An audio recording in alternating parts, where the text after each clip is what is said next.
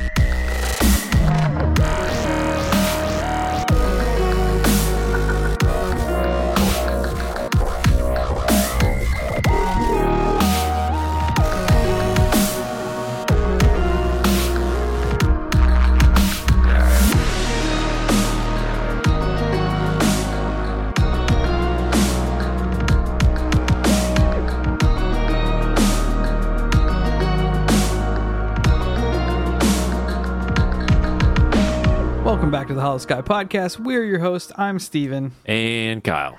And today we're going into part two of Kyle's crazy governmental alien conglomeration of wickedness to wickedness. I like that. I like that intro. So if you haven't listened to last week's episode, definitely go back and you're going to want to catch that because there's some weird alien shenanigans going on at the end of that one. Facts. But before we dive back into it today, got to get through all this business. So check us out at all social medias Facebook, Instagram, YouTube, Twitter, Reddit, Discord, TikTok, you name it. We're everywhere because that's what we do. If you search up Holosky Podcast, we will be there. Come and hang out, be part of the community. You know the deal. If you've listened to this show before, I say the same shit at the beginning of every show. So, if you have a paranormal encounter you'd like us to feature on a future show, Kyle has all the details. Yeah, you're going to want to give us a call. And our phone number is 1618 556 0837. You can leave a voicemail. You can also text that phone. Um, you can write your story out. You can record yourself with your voice memo apps, your video recorders, and shoot that over to the email, which is going to be holoskypodcast at gmail.com. You can also reach out on socials and our website and leave stories or summaries of stories, you know, maybe possibly set up an interview or something like that in the future.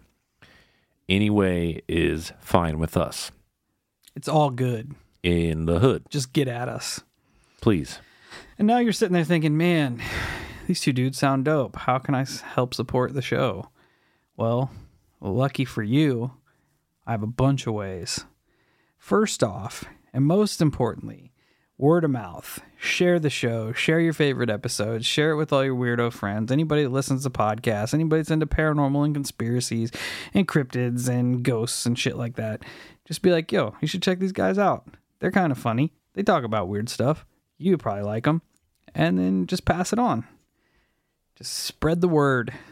It's the best thing you can do. But if there's other things you're looking into, we have a Patreon. You can check out the tiers there, see if anything wets your whistle. Get some extra content, some goodies, all that stuff. We have a Venmo. You can shoot us some pocket change to buy a delicious Monster Energy drink. And you can go to wherever you listen to podcasts and leave us a wonderful rating and review. If they're five stars and I like them, I will shout them out. If they're constructive criticism, we will take it with a grain of salt and not shout you out. So there's that. Today's five star rating and review comes to us from our friend, Strange One. Five stars. Love these guys. Always look forward to listening to this podcast. If you want some epic commentary and cryptid creature conversation, ooh, that was that was rough. Cryptid creature conversation, then you found the best place for it. Also, leave room for any other creepy you can think of. Well, strange one, thank you for leaving us an awesome five star rating and review. Appreciate you. Those are the ones we like. Weirdness from a fellow weirdo. Love it. So, yeah, do that.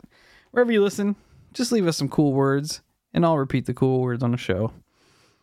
That's how it works. Science. From there, we're going on to our paranormal experience of the day brought to us by our friend Chad. It's titled Alien Implant and So Much More It's Hard to Choose. Chad says, In the last few days, I've become aware of apocalyptic dreams being evidence of alien abduction. I've always wondered if whether or not I've been abducted because I woke up one so- summer day with a Cheeto like object embedded in the flesh of my inner elbow, kind of close to my funny bone. Whatever it is has been there for 14 years. I've had strange paranormal dreams spanning from a giant apocalypse, alien invasion, global flooding, and planetary collision. I've also had a close encounter with a demon that I found while traversing an underground labyrinth. And I ran into an angel, biblically accurate, I may add, which was terrifying, and a shadow person. I'll explain the latter. The dream started out as a fantastic lucid dream. I was walking around the downtown area of my town with all these attractive g- girls from school when my father pulled up in a red van. I walked to the passenger door and asked him what he was doing. And he replied that he found two babies in a dumpster and he was bringing them to a hospital. So I opened the door to check the poor babies out and helped situate one better on the seat because my father had no baby seats. They were filthy and covered in feces, so I slid the van door closed with my hip and I walked to a local coffee shop to wash my hands.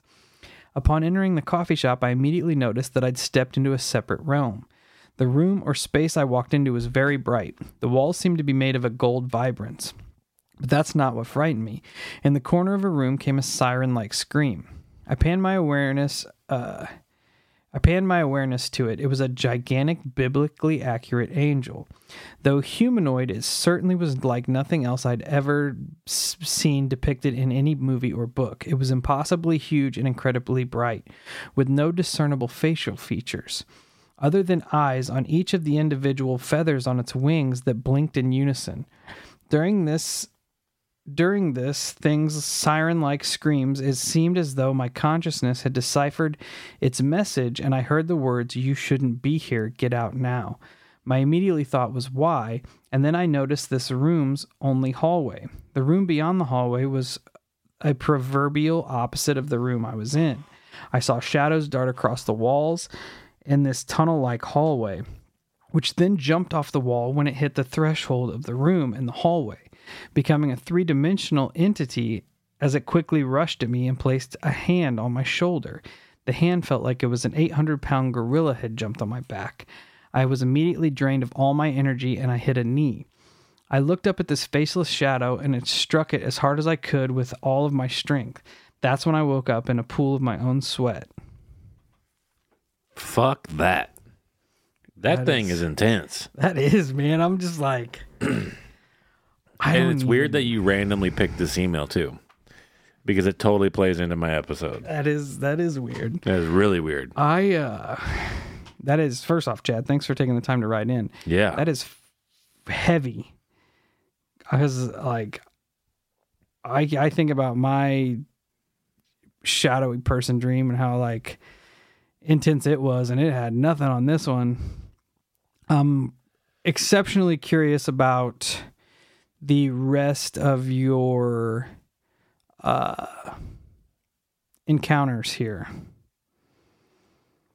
we would definitely like to hear from you some more. I'm curious about the the demon in the labyrinth for sure. Yeah, I'm, dude. I'm excited for people to hear this one and see if they can pick out anything with the dream itself. Because I don't know, like it, it hit me some type of way when he talked about the angelic being being huge, which I've heard before, Yeah. and the fact that it screams at him and he deciphers a message That is weird. and then it was almost like that angel was a gatekeeper of sorts or a guardian because Ooh, at the other you know at the other side of it there's these shadow beings. That is, and the like- angel I is like, you're take. not supposed to be here. You need to go on and get. I like that take. so i don't know. It's very interesting. I am curious to see what people dissect from that because He- i feel like it i feel like i don't have enough knowledge in that world to really come to some type of conclusion He also sent us a picture showing a protrusion in the inner uh, section of his elbow where it looks like there is something beneath his skin. I don't know. I'm not going to share it yet until I have his permission to share it. So, Chad, when you hear this, I'll probably shoot you an email if I don't hear back from you when this episode drops. But if you hear this, if you were okay with it, I will share the picture of uh, your implant. I'm curious if you ever had it x-rayed to see if they can like visibly show what's beneath your skin there. That would that'd be a cool thing to have back up as evidence of your story here.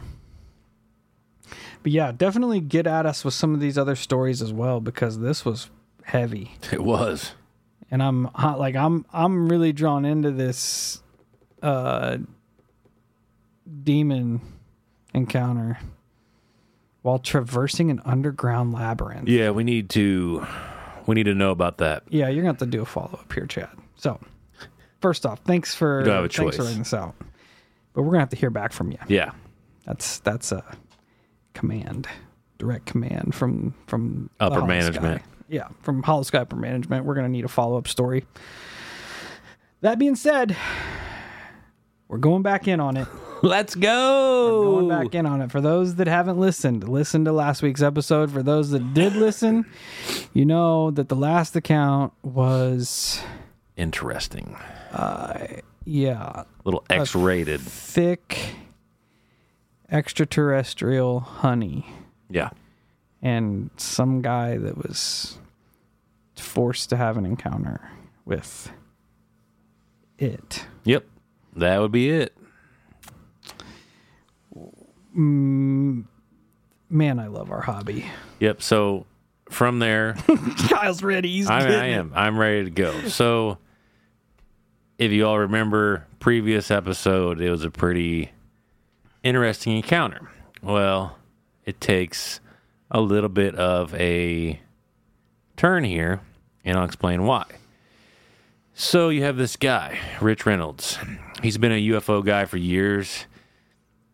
He is someone who takes as much evidence in UFO accounts to try and help analyze what's actually going on. Well, one day, this guy approaches him. The name given was Bosco Niedeklovic. I am not good at reading that. Um, but note the Bosco.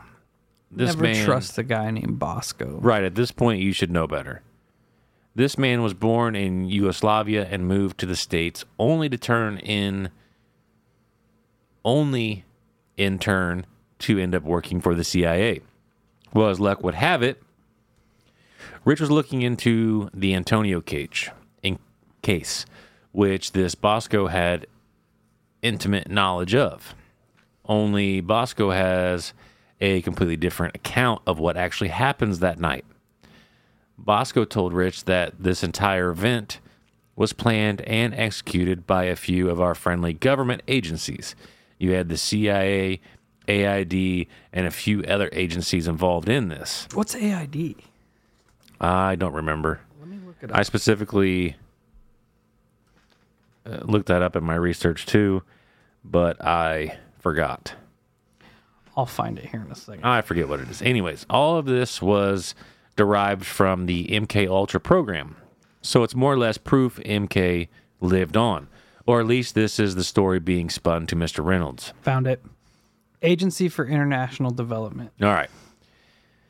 So Bosco says when they were sent out, they were flying the helicopter in the dead of night and they seen a person on their onboard onboard thermal. He says this guy was literally in the wrong place at the wrong time. At this point, the team found what they set out to find, i.e., a human guinea pig. The helicopter made a low pass and sprayed the area with a chemical derivative in gas form. Apparently, the CIA made a cocktail that could alter alter a person's perception and affect their ability to function. It was noted by Bosco that Antonio had a large array of drugs in his system, and at this point, in fact, the part with the female was acted out. Now it doesn't go into detail on the subject, but nevertheless, he says it was acted out. Apparently, the CIA used Asian female hookers in some of their operations. And if they did their duty, they would be given a nice sum of money and a home in the United States as a citizen. So basically, what they're saying here is that in the past, during different ops, CIA entities would hire Asian prostitutes to do dirty work, and in turn, they would basically grant them U.S. citizen and a shitload of money. And what this guy's claiming is, you know, because Bosco, or not Bosco, but Antonio points out during that encounter, his eyes burned, you know, because he was hit with something and made his eyes burn real bad. Then he couldn't move, et cetera, et cetera. Well, this guy has a, a, uh, a claim, you know, they sprayed the area with the gas, which Oh, yeah. immobilized him. and they, there's there's proof that they've they've done similar things like this before, like Operation Midnight Climax, where the CIA used prostitutes to slip mind altering drugs Yeah. to Johns Yeah. just to see what would happen, like 100%. LSD and all kinds of shit. Yeah, So, absolutely, absolutely. You know, after afterwards, you can put together that they ended up dropping him off where they found him. Rich Reynolds said that there were plenty of 100% true cases of alien abduction. The CIA and governments didn't really know what was going on, but they knew that people had been having encounters with humanoid beings not from this planet. So, for whatever reason, the CIA started to abduct people to see what the witnesses and media response would be to the entire situation. Also, it's noted that the sexual experience with Antonio to help keep abductions a little more discreditable. Most people would hear that and think this dude has mm. completely lost his mind. That's that was gonna be the next question I ask. Like, why would they tie this this weird alien twist to it? But if they're just if it was a ops to see how people would react, that makes sense. And also to note, like when Antonio first describes the UFO, he says it has this uh what was that word? Like a like a wheel. Like there was basically something spinning above Like the a ro- craft. yeah, like a rotor. Yeah, exactly. Like it was a helicopter. Damn it, So it, Antonio. and it all and it overall has this egg shape, which helicopters are fat in the front and they kind of narrow out. did did it said he had an array of drugs in his system? Was that before they sprayed the stuff or after? I think that was after they hit him. Okay. And I, I love the well, I don't love it. I hate that they used the term that he was just in the wrong place at the wrong time. Yeah, yeah. It's crazy. So then we move forward to January 20th, 1959. Bernard Gary Irwin, a soldier driving to Fort Bliss, Texas, he notices a light in the sky. It was a very low it was at very low level and he was thinking that maybe it could have been a plane in trouble. So he stops the car and turns on his blinkers. He gets out and leaves a note inside the car in case any passerby stops to check out the abandoned car. The note said, Have gone to investigate what looks like a plane crash about one quarter mile to my right. Notify state police immediately. So he sets off to find the crash. Well, the next thing he remembers is waking up in a hospital bed in Cedar City, Utah. What the hell? Once he was up, he started to mutter, asking about survivors. He was still in the mindset that a plane had gone down at this point. The doctor finally told him he had been unconscious for a full day and night. A passing Fish and Game Commission warden found Bernard's car. Police were then notified, and Bernard was finally found, unresponsive and about a quarter mile from the road. Eventually, the military came and picked Bernard up and took him back to Fort Bliss. They kept him under medical watch for another week and then released him at full health. But once back to work, he ends up passing out, and when he came to, he was unable to remember anyone's names or faces of the people helping him. So he's in Texas and he sees the plane go down. I believe it And may they- have said he's he may have been in passing, but it makes they it sound like he was in Texas. Yeah, and they find his car in Utah. no, they find him in you. yeah, no, but no. not far. Somebody f- Because it makes it sound like the fish and game person. found him, and then car. somebody transports him to Cedar City, Utah.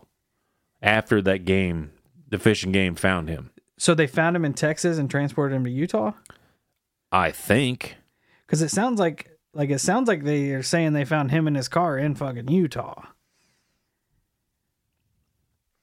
A passing fish and game commission warden found Bernard's car. Yeah, but they're not saying if it was a fishing game commissioner in Texas or if it was a fishing game commissioner in Utah. Yeah, they might have just found his car, and for whatever reason, Yeah, dude woke up. In, I I don't know. I must have fucked that up. It- yeah. I'm sure it, there's- might, it might not have had the information in it. I'm just Yeah, like, maybe. I'm wondering, did they transport his car and everything to fucking Utah? I don't know. That's they're going way out of their way now. Yeah, I don't know. That's weird. But you know, like I said, um, he passes out while at work. Can't remember anything. After this, it said he went into an almost hypnotic-like state and caught a bus a bus to Utah and headed out to where the incident had occurred. So I'm assuming he was going to Texas. he was in. Utah. Okay, that Okay, that, that clears it up. clears it up. So, still in this altered state of mind, he ends up walking to Cedar City. I suppose someone filed a Freedom of Information Act for this incident. Well, this document was written by Captain Valentine, who was Bernard's psychiatrist. He notes that when Bernard was injected with sodium amytal, it did some pretty interesting stuff. So at this point, the captain was vested and paying very close attention. He writes the following Bernard stated that there was a special intelligence that he couldn't explain to me, since it would be incomprehensible to me, which has directed him not to remember or not to tell me about any of the events in Utah. He says that if he tells what was behind the incidents in Utah, there will be a big investigation that he does not want to be bothered with, and also because it will harm many people and he doesn't want that to happen. He states it all began at the age of three years, although he will not reveal how or what began, stating that it would provide a clue to me as to what is behind all this. Also, he informed me that he could leave this hospital anytime if he wanted to by invoking a special force. Following this interview, the patient stated he could remember nothing of what he said during it. So at this point, I start to read ahead and see what catches my attention. I found some pretty interesting information. So I start reading on this one case, and it literally starts to bring things together, at least for me, in this kind of confusing time reading the book, more so in regards to the direction of the book itself. So there was an article written by Mysterious Universe on a man who had been abducted. Well, the granddaughter ends up reaching out to Nick and tells him who she is. They end up meeting up so he can share as many details on her grandfather's case as he can. After her grandfather's experience, the FBI calls and said they were going to be handing over the case to another agency. A few days later, a couple guys in military uniform claiming that they were United States Air Force intelligence show up and start asking a lot of questions. Jennifer said these men had a lot of knowledge in abductions. They were very interested in missing in the in the missing time her grandfather had experienced. It was said he was missing upwards of 8 hours. They also started asking if he had any dreams, like being taken aboard a UFO and subjected to medical experiments. Her grandfather stated he did, in fact, have a few weird dreams. The first was him floating out of bed, then being taken to a small round room that was brightly lit and smelled of burning metal. Also, vague memories of three small beings taking him to a gurney. The other was a massive nuclear explosion that left Washington, D.C. destroyed. Her grandfather also notes that the UFO was solid but had the ability to become transparent, which sounds exactly like the blood Bledsoe case. It gets even more interesting. About a week later, her grandfather noticed he was being watched by someone else. The MIB decided to start paying very close attention to him. They were described as pale, pale skinned, with large hypnotic eyes, the classic fedora hat and black suit. They have the ability to control people's minds, even make them sick. Jennifer said her grandfather can recall three times they showed up. The first was when he noticed a tall, very thin man dressed in a black suit and trench coat. Trench coat. This man was following him down the streets. Another was at the TV repair shop that her grandfather owned. The man walked in and approached the counter, said nothing, but just gave an insane grin, then turned around and left. The last was when her grandfather was fishing on the nearby bank. Or, excuse me, the last was when her grandfather was fishing. One of the agents appeared on a nearby bank. He just appeared out of nowhere, stared at him for a little while, and then literally vanishes into thin air. So it gets even stranger. The book starts to dive into the classic appearance or the sudden appearance of these mysterious black helicopters that always seem to pop up. They have no markings. They're usually seen at night, et cetera, et cetera. We've all heard about them in regards to UFOs and stuff like that. Classic. Well, it happens over in the UK pretty heavy surrounding these UFO encounters. Whenever they whenever they get looked into, the government ends up shutting it down immediately. Then it moves to the United States. There was a Judy Doraty. She was seen, or she was driving home, and what she experienced that night was utterly terrifying. They were driving, and she noticed a light following them. Well, finally, they figured out it wasn't a helicopter. So Judy ends up pulling over by a pasture and gets out to look at the craft. Well, at this point, the craft swoops down and flies over them, then shoots up into the air and disappears. Well, that's what Judy remembers. So years later, Judy gets hypnotized by Professor Leo Sprinkle. This is when they figure out it was far more than just a flyby. So she gets out of the car. You know, this is reliving the account. She gets out of the car, notices a light. It hits the trunk of the car. I assume it passes over the car and it decides it's going to pick up a calf. She notes the light seemed to have substance to it. Anyway, she recalls how the cow was then systematically dissected and its body was dropped to the ground. She also recalls her daughter being abducted and examined. But this isn't even the weird part. The weird part is that this hypnosis took place in 1980. Well, there was a document written on her account in 1973. What? One month after Judy's incident occurred, the Air Force intelligence at Kirtland Air Force Base in New Mexico wrote that document. It was noted that this wasn't her first abduction, it was her third. They were concerned that for some reason the cattle mutilations and abductions were connected. So wrap your fucking mind around that one. Like she didn't find out about that section of it until 1980 And they but the government had documents on her and that experience in 73. It's a seven year difference. What? The fuck?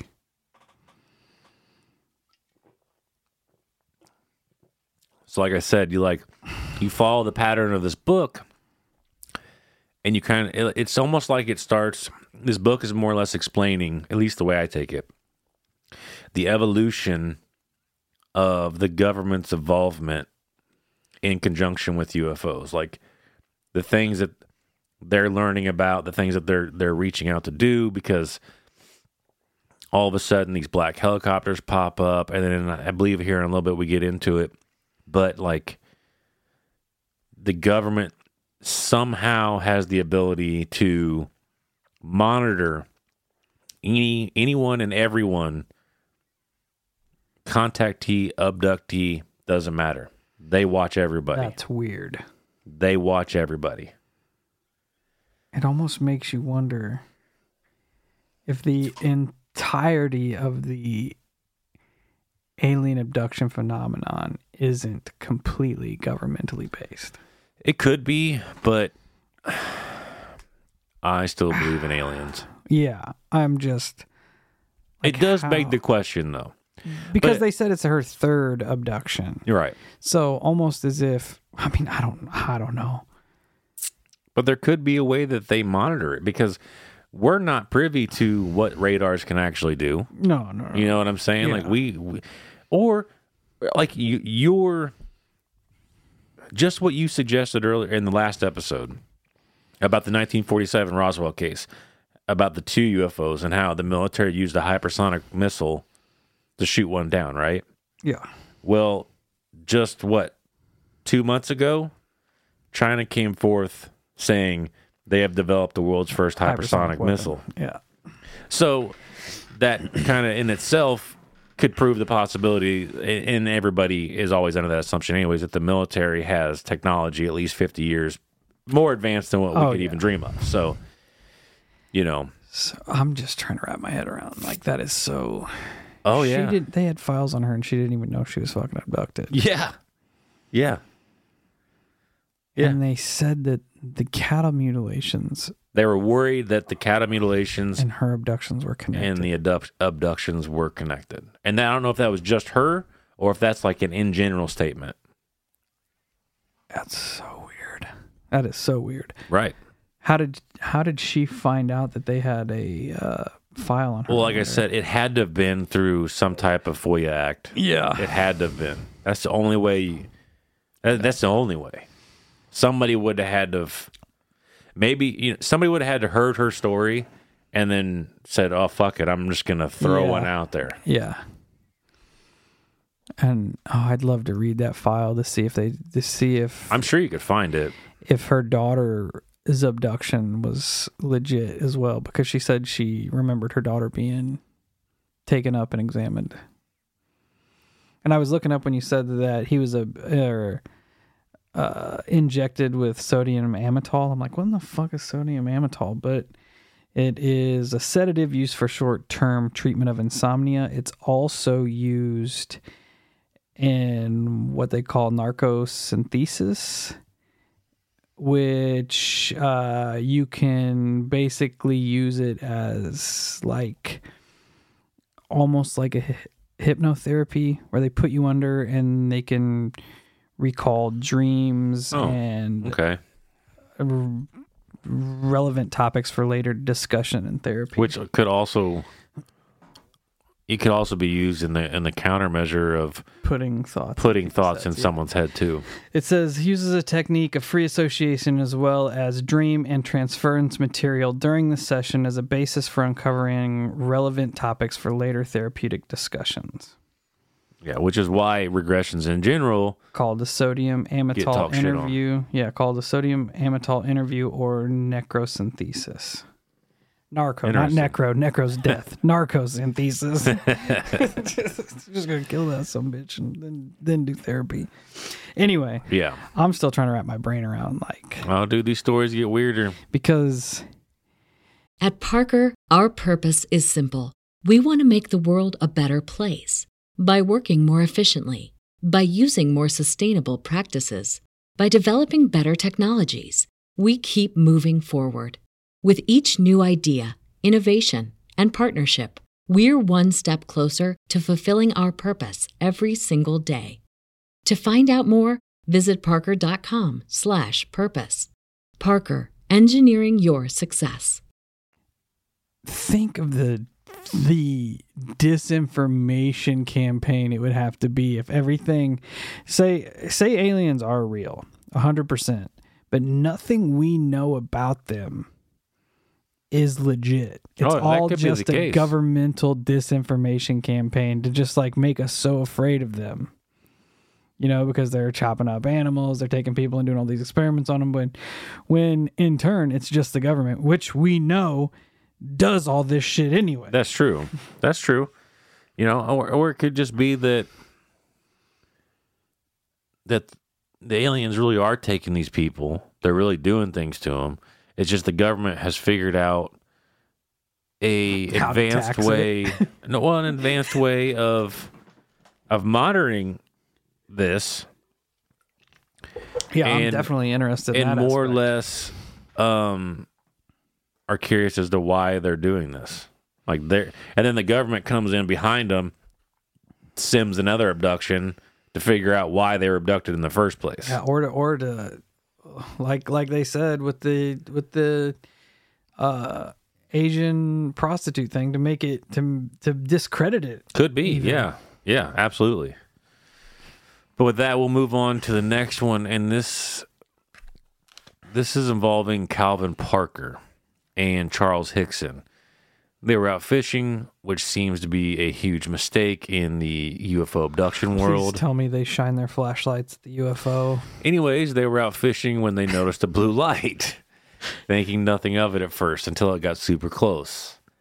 Then they could see the shape of an egg shaped craft. They were hit with a deep droning sound that made them want to puke. The craft's door opened and three humanoid creatures appeared. They were referred to by their lobster shaped hands. They had oh, antennas poking Oh, That's out creepy. and their faces as well. Oh, they had antennas poking out of their faces. So these guys were in a panic but couldn't move. Parker actually ended up hyperventilating so bad that he kneeled over in a faint. The aliens grabbed them up and took them aboard to do experiments on them. They laid them on a table, and a large eye like device hovered over them, seeming to inspect them head to toe. As if that wasn't strange, it gets a little weirder. The two men went to the police after the event. The men were called to then go to Keesler Air Force Base in Biloxi on the Mississippi Gulf Coast. They were taken there by the local police officer, Deputy Tom Huntley, who makes a statement afterwards about the transport. We were in an unmarked car, but the guards at the base were expecting us and waved us through the moment I said who I was.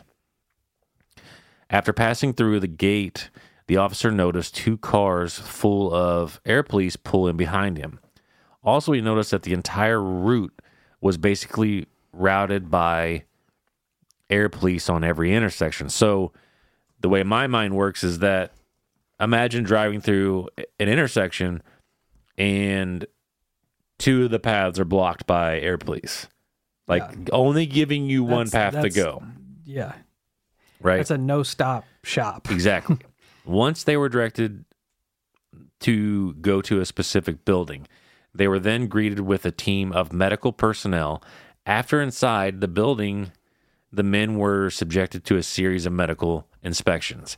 The medical team were in full hazmat gear.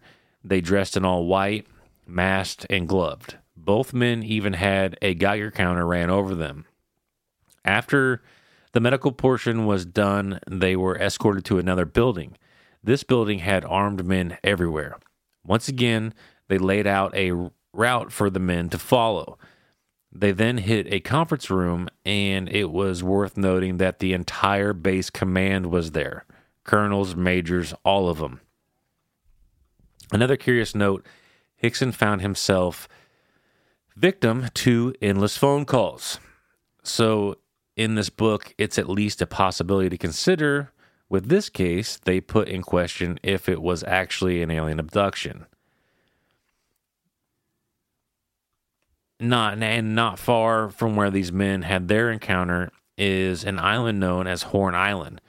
Back in World War II, this was home to top secret research in chemical and biological warfare. Less than a decade later, the U.S. Army Chemical Corps used the island for research into hypnosis, mind control, and psychedelics. It's said that the experiments at Horn Island were stopped in the 1960s and the abduction was in 1973. But if you talk to the locals in the area, they will tell you a different story of the island and the experiments. The locals say the Army was secretly testing BZ on them. BZ is known as Buzz. It's a powerful mind mixer.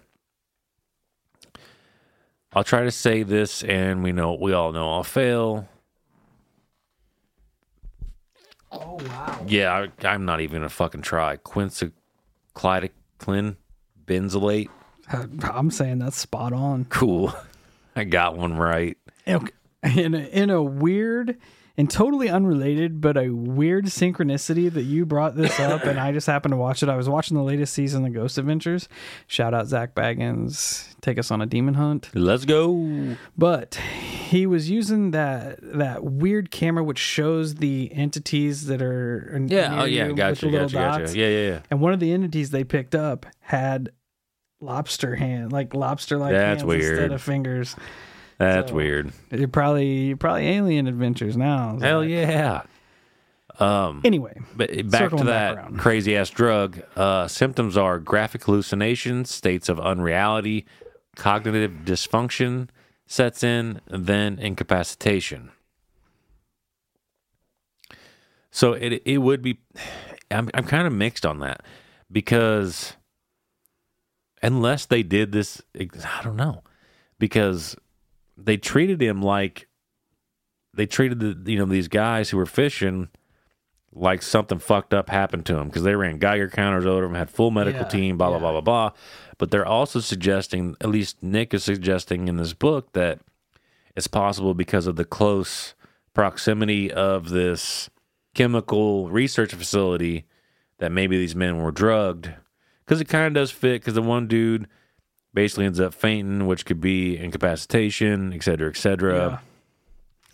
Um seeing the lobster men that's definitely hallucination, hallucination. yeah. So and and running the Geiger counter and shit could all just be some sort of like it could have been a psyops play kind of thing. Yeah, yeah it could have been. To make 'em- absolutely. to make them think that they experienced something fucked up. Yeah, and it's but but to what end? Like I I would not even begin to see the end goal in that situation. like me to make those two men go to a military base and run them through all these fucking Unless unless it's like to see if it got out in the media and how the media would react. I was just getting ready to say that. Like maybe Because- if if this thing maybe they would rather people in that community go, it's the fucking aliens taking us when all reality it's the government running experiments on everybody. Yeah. And they were these two guys were more or less the Trojan horse. Yeah. They're like these guys are gonna weed the story into that- the locals. That's exactly where my head went with with like the the whole sexual turn of that encounter from the last episode. I'm like, why? And then they're like to see how people would react, Yeah. and also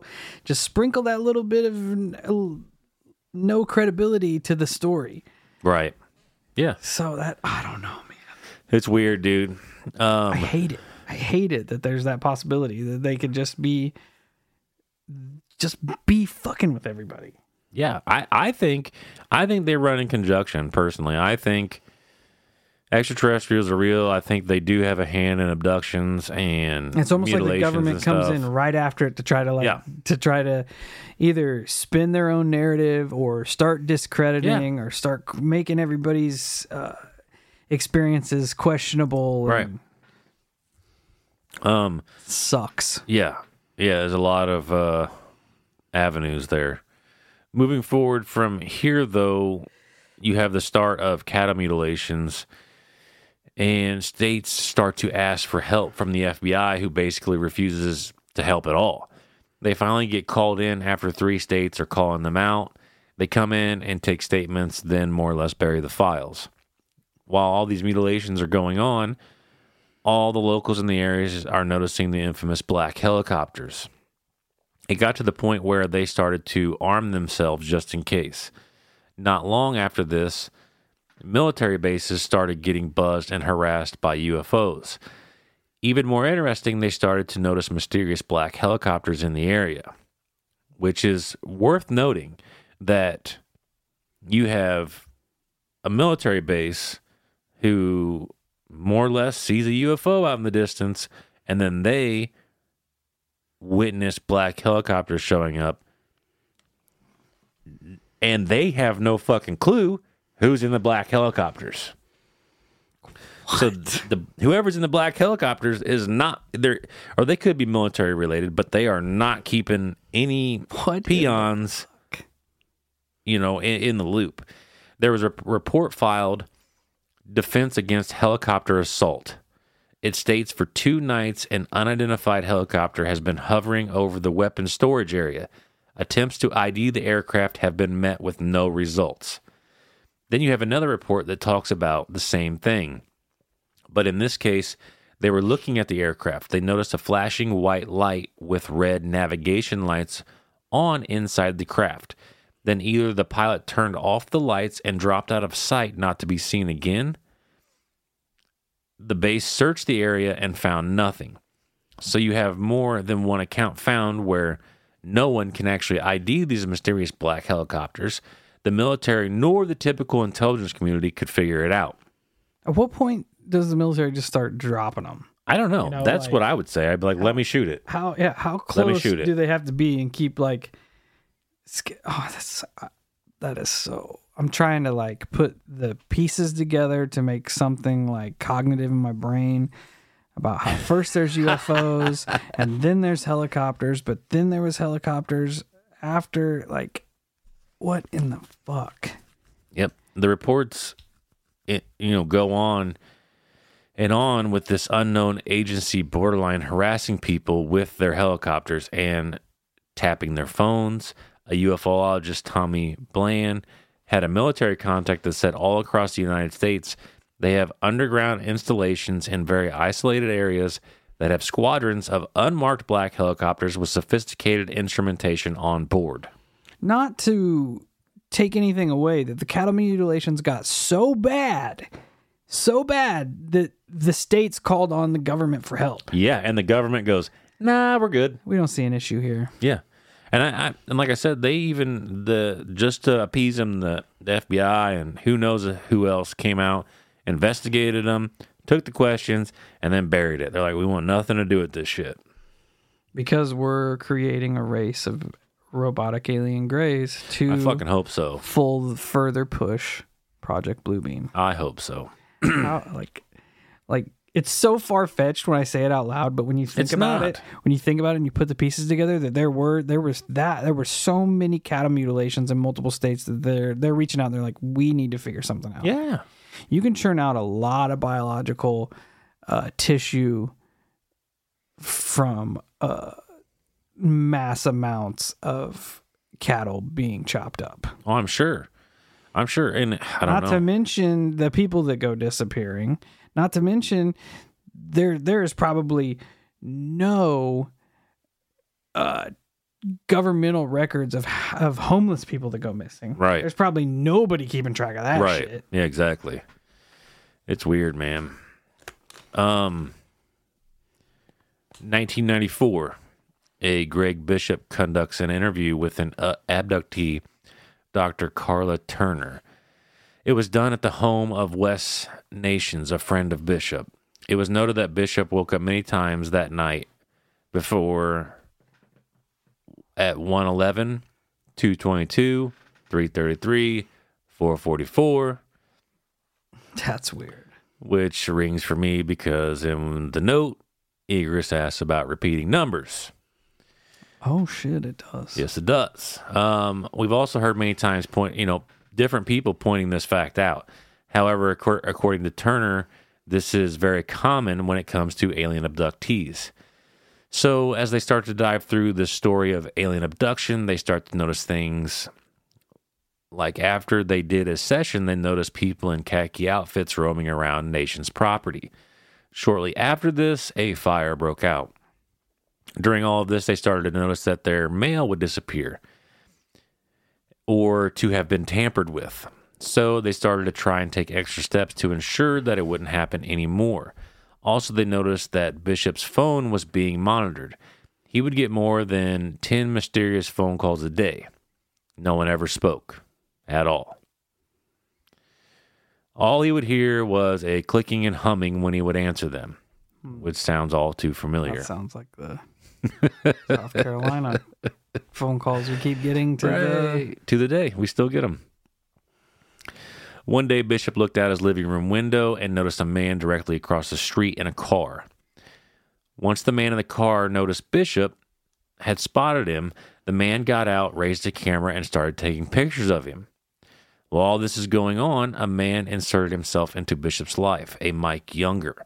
One of the first things he said to Bishop was, I've read your file, which of course would grab anyone's attention. Another statement made by Younger was that someone sitting outside Bishop's house or in another building could see what was on his computer screen by scanning the signal of the CRT, cathode ray tube. Younger and Bishop would meet in cafes and restaurants. Younger would show Bishop all types of files on UFO and say how he was working to disclose this to the public. Younger apparently worked with U.S. naval intelligence and out of Area 51. Younger then goes dark and was never seen again. Bishop later found out that Younger had died of a quote unquote heart attack at the age of 30. Later on, Bishop and Jim Keith link up. They would both have the same issues computer problems. One day, Jim's computer was smoked with a virus that wiped out all of his personal files. The next day, Bishop was hit with that same virus. So Bishop emails Keith. There are a few possibilities. I was hacked through my modem. I was given a virus that only affects my article folder and no other Word files, or someone broke into my house and deleted those files. Keith writes back Thanks for the statement, Greg. So far, I've turned up nine political conspiracy sites that were hacked in the same time period. That would be the last Bishop ever hears from Keith. Keith was dead. So, what happened to Keith? Well, he was headed out to a Burning Man festival. A day before the event was on, a day before the event, he was on stage and accidentally fell off, hurting his leg really bad. So it begins to hurt horribly, and he ends up going to the hospital. They tell him he's fractured his tibia and that he needed to be prepped for surgery, which of course needs him to be put under. Before said surgery, he calls a buddy, George Piccard, and tells him, Hey man, one of the attendants at this hospital has the same name as someone I debated on the matter of black helicopters a few months earlier. As surgery got closer, he got more nervous. He tells his nephew, Chris Davis, Don't do it.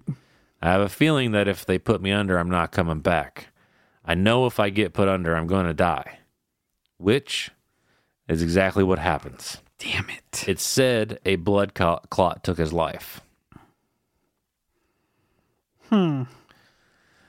So, pretty weird circumstances with that story, in my opinion. Yeah, that's pretty sus. There's some pretty weird ones. That's Um, pretty sus.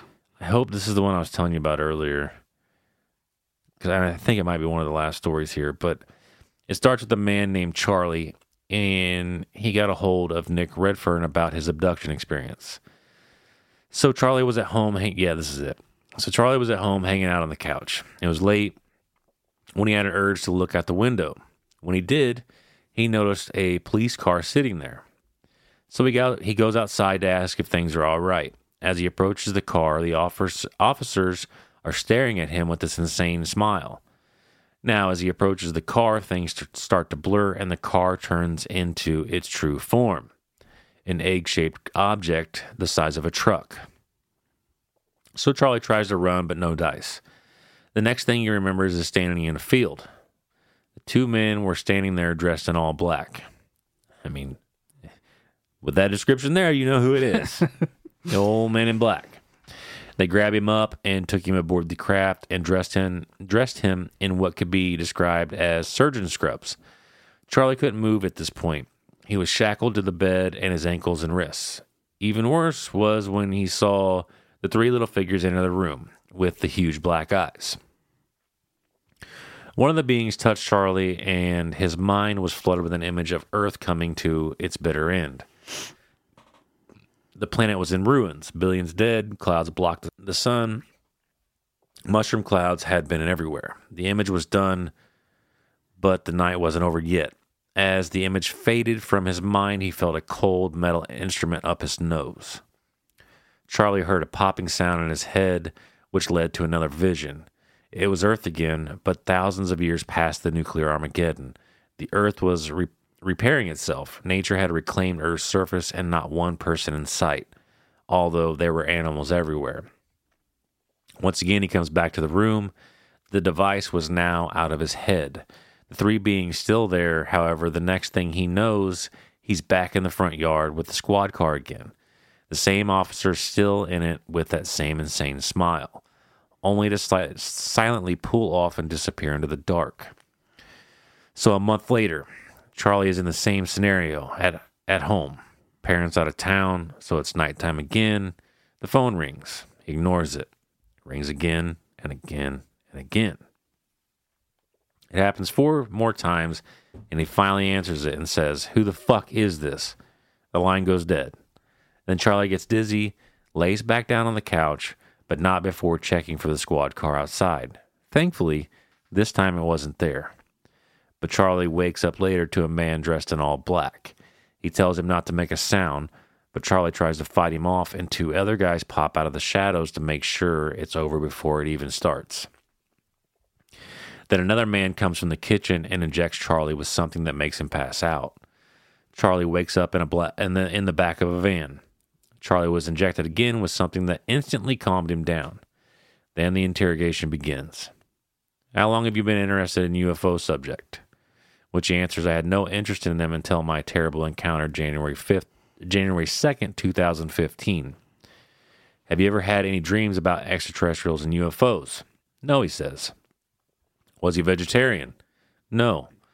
Charlie was not, but he admitted to having urges to stop eating meat, which had begun just weeks before. What a weird question. Right?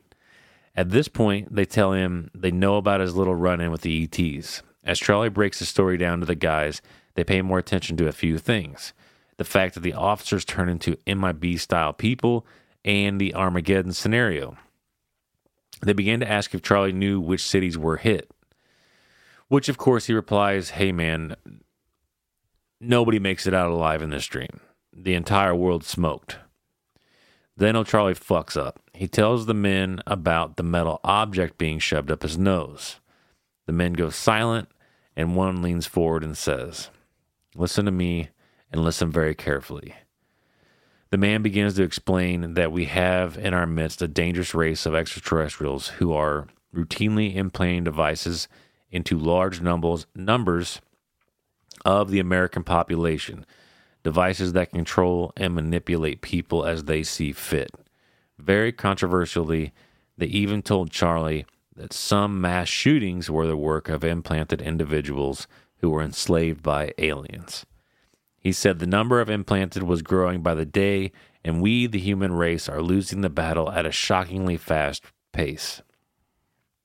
But they ended up scanning him, and to everyone's surprise, he came back clean. No implant was detected.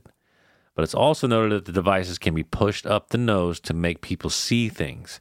The man also says that these implants are being taken as serious as rogue nations seeking to gain or create nuclear weapons.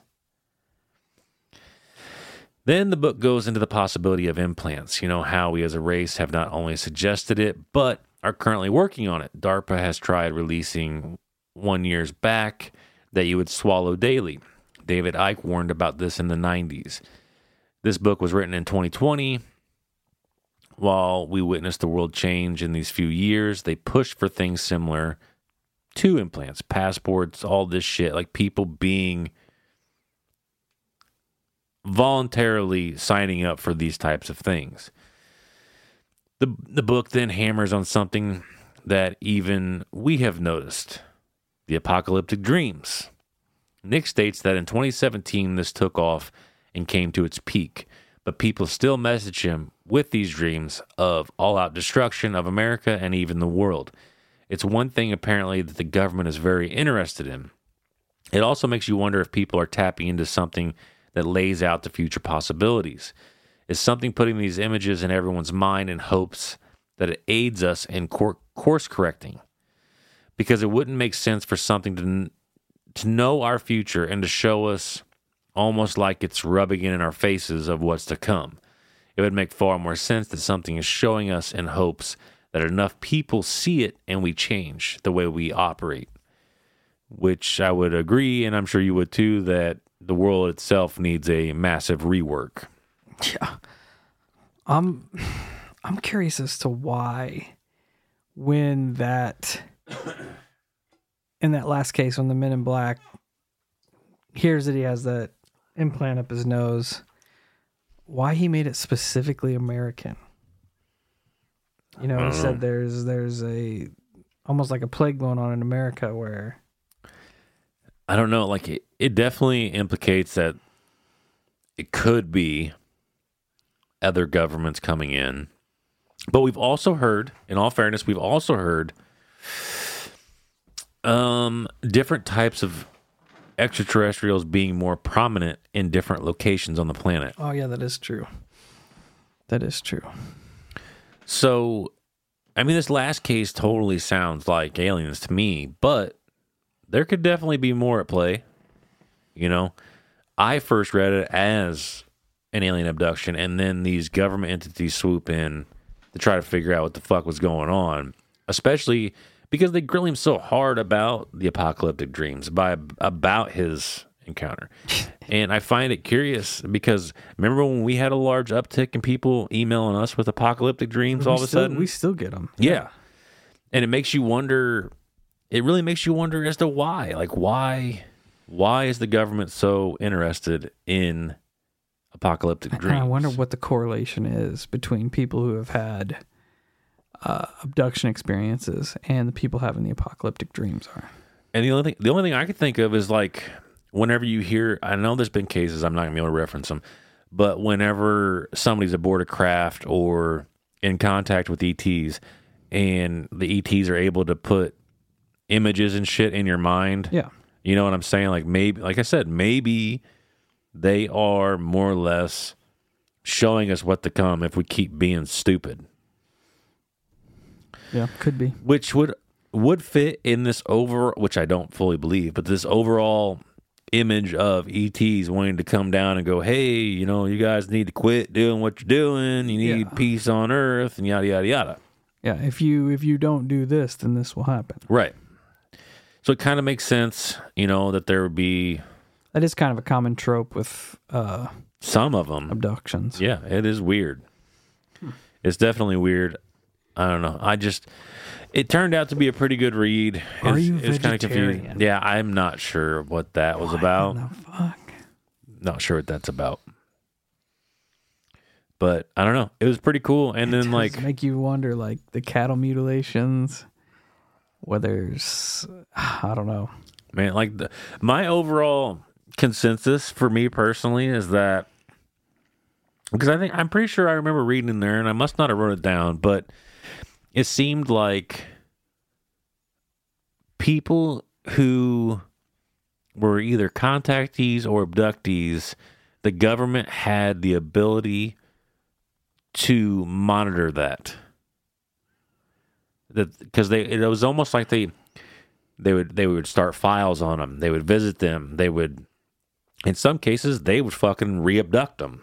Because I know I've heard stories of that of of people being abducted by aliens and then being re-abducted by By- the government. Yeah. Because that's that's like when I was looking into Max Spiers, he said what we think is what what's deemed as normal alien abduction, what we think is alien abduction is not alien abduction. It's governmental abduction. He says there are there is alien abduction, but everything that's been put out to the public, what we think of alien abduction as governmental abduction.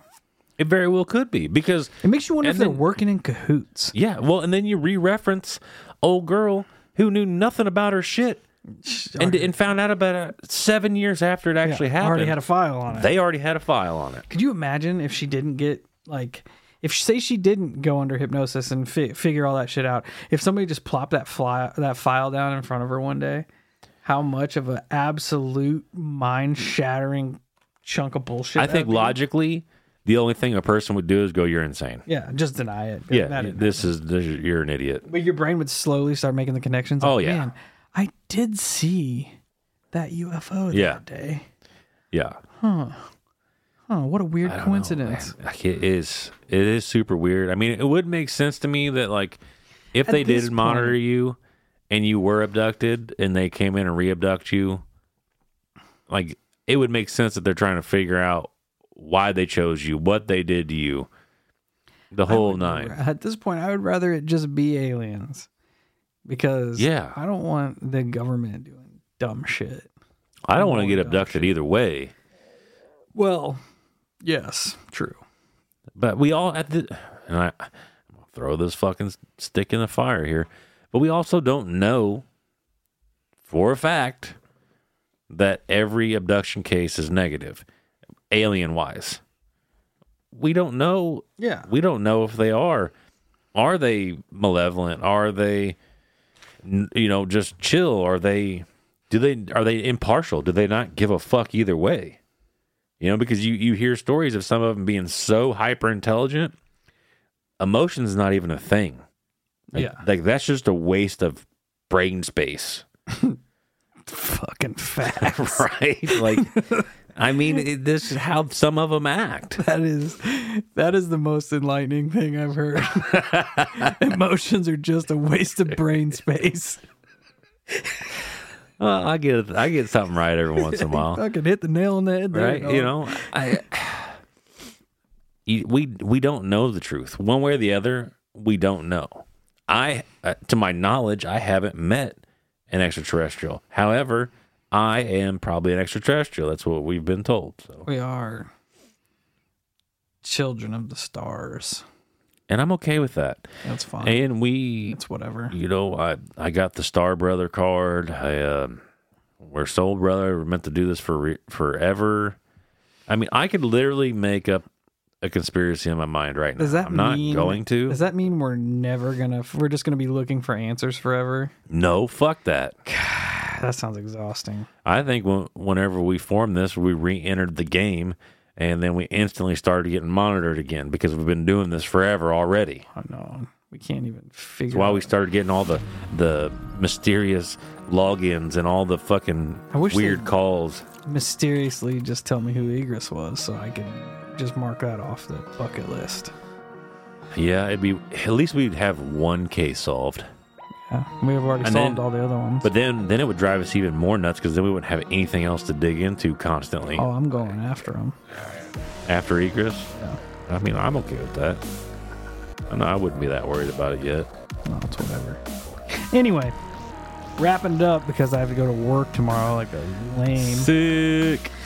Supposed to be my day off, but instead I'm working the opposite shift because who needs a sleep pattern Not when me. there's money to be made? Anyway, check us out at all our social medias Facebook, Instagram, YouTube, Twitter, TikTok, Discord, Reddit. You know the deal. Come and hang out with us. Till we meet next week, stay safe, stay weird.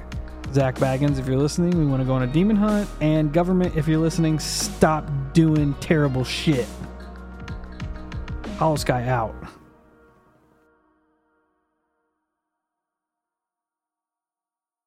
BetMGM has an unreal deal for sports fans in Virginia. Turn $5 into $150 instantly when you place your first wager at BetMGM. Simply download the BetMGM app and sign up using code Champion150. Then place a $5 wager on any sport. You'll receive $150 in bonus bets, regardless of your wager's outcome. And if you think the fun stops there, the King of Sportsbooks has plenty of surprises in store. Check out daily promotions, same game parlays, live bets, and so much more. Download the app in Virginia today and get $150 in bonus bets instantly from your first wager only at BetMGM. BetMGM and GameSense remind you to play responsibly. See BetMGM.com for terms. 21 plus only, Virginia only. New customer offer, subject to eligibility requirements. Rewards are non withdrawable bonus bets that expire in seven days. Please gamble responsibly. Gambling problem? Call 1 800 Gambler. Promotional offer not available in Washington, D.C.